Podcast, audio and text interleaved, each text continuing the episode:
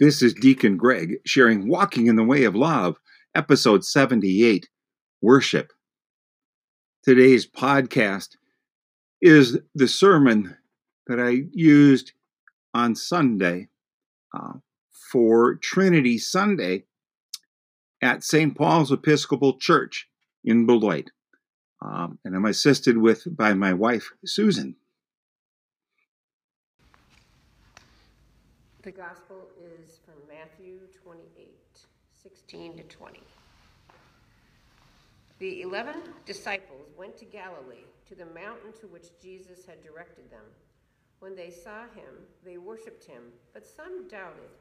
And Jesus came and said to them, All authority in heaven and on earth has been given to me. Go therefore and make disciples of all nations baptizing them in the name of the Father and of the Son and of the Holy Spirit, and teaching them to obey everything that I have commanded you. And remember, I am with you always to the end of the age. Here ends the reading. Thanks be to God. Thanks be to God. This Sunday, is one of those days when most clergy would prefer not to teach or to preach. It is a day they have preached on and you have heard year after year. They, they have said it all, and you have heard it all. What's left to say? Well, I guess we could skip this and just go on with the service.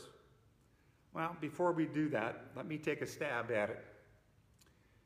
Tonight, we are only reading the gospel reading from Matthew. If you listened to a service this morning, you probably heard all of the readings out of Genesis chapter 1, Psalm 8, which we just read, from 2 Corinthians chapter 13, and of course, our gospel out of Matthew 28. The readings that we did listen to tonight talked about creation. Who is in charge peace, grace, and making disciples. Nowhere do they talk about the Trinity. Can you guess how many times the word Trinity appears in the Bible? I did a search of 29 different versions of the Bible, both old and new, and the word Trinity does not appear in any of them. Today is Trinity Sunday, but it's not in the Bible. Well, why is that? Well, Jesus used the phrase, name of the Father and of the Son and of the Holy Spirit. Paul uses the phrase, the grace of the Lord Jesus Christ, the love of God, and the communion of the Holy Spirit.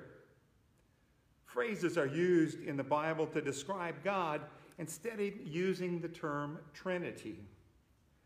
Now, Scripture clearly says that God the Son, Jesus, is fully and completely God. God the Father is fully and completely God. And God the Holy Spirit is fully and completely God. Yet there is only one God. Trinity is a term that is not found anywhere but a word used to describe what is apparent about God in the scriptures. The Bible speaks clearly of God the Father, the Son, and the Holy Spirit, and only clearly presents that there is only one God. Thus, the term tri, meaning three, and unity, meaning one. So, Trinity is a way of acknowledging that the, what, the, what the Bible reveals to us about God that God is yet three persons who have the same essence of deity. When did they start using the term Trinity? Well, it first began used in the third or fourth century to explain what the Christians believed about God. The Athanasian Creed, written early in the fourth century, and the Nicene Creed, originally written at the First Council of Nicaea in 325 and is approved in amplified form at the Council of Constantinople in 381, do not use the term Trinity. They talk about God the Father, God the Son, and God the Holy Spirit. I have heard the Trinity explained as God with three personalities. Well, does that make God schizophrenic? I don't think so.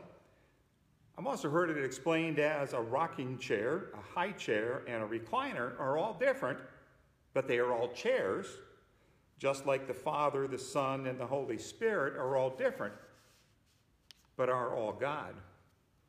Well, I don't think this is accurate either.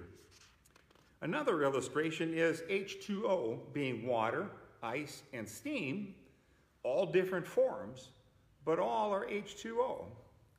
I don't quite think that that's quite it, maybe getting a little closer.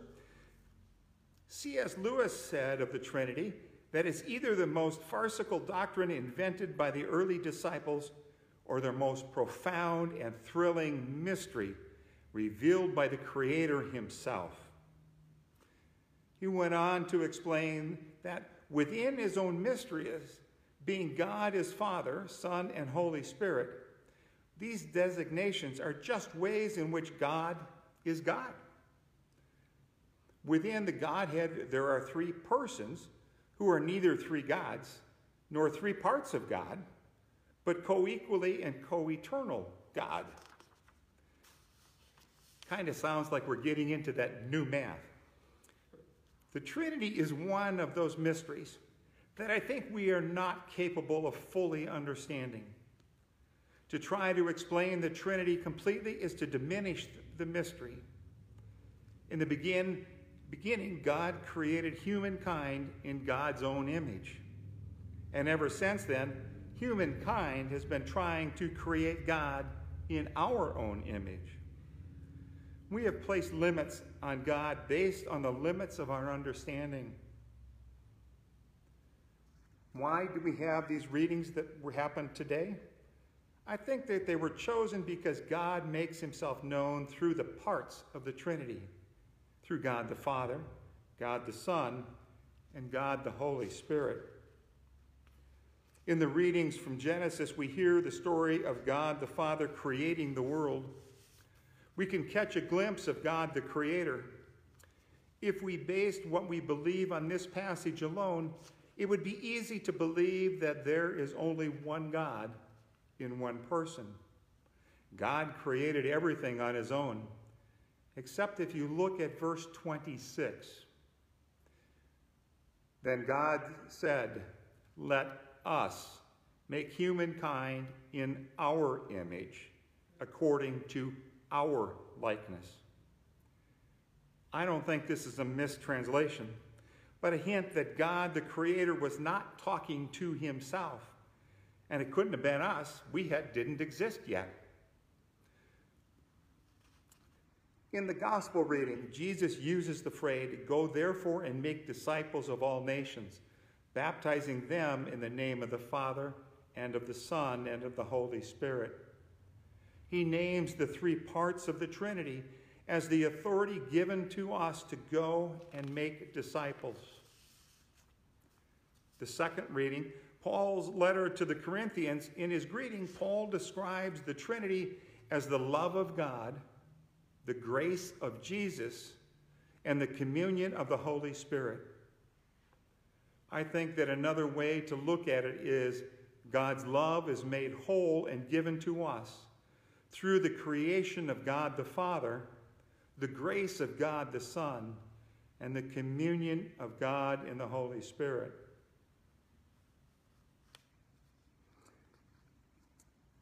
Is it difficult to understand? Don't worry, you're in good company. Now, the 11 disciples went to Galilee to the mountain to which Jesus had directed them. They saw him and they worshiped him, but some doubted. They just didn't understand.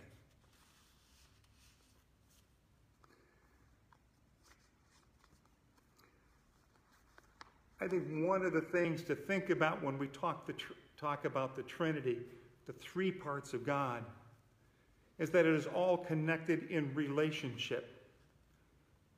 The three of them are together in one, just as we are called to be in relationship with each other. and as a community. Even though now we can't do it in person, we are still called to be together, to be in relationship with each other as we call and talk to each other, to our friends, neighbors, and members of the church. We continue to share that relationship that God has shown through the Trinity, through the three the Father, the Son, and the Spirit.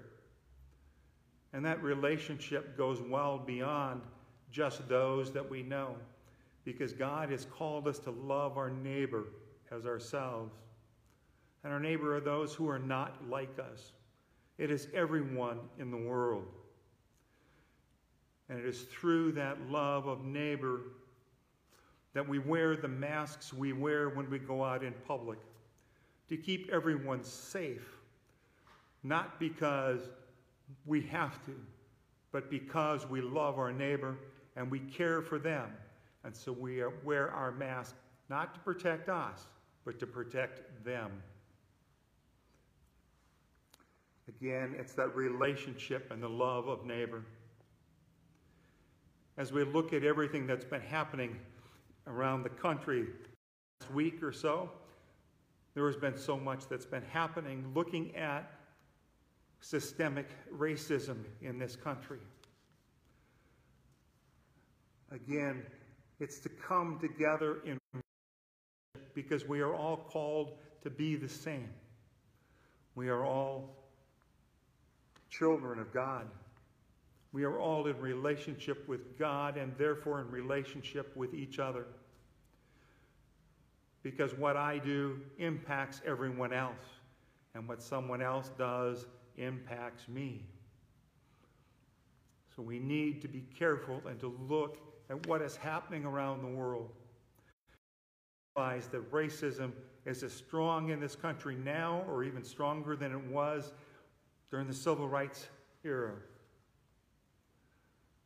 It is just more ingrained and underground. But it comes out in many different ways. As we look at those who are killed or injured mostly by police office, some police officers.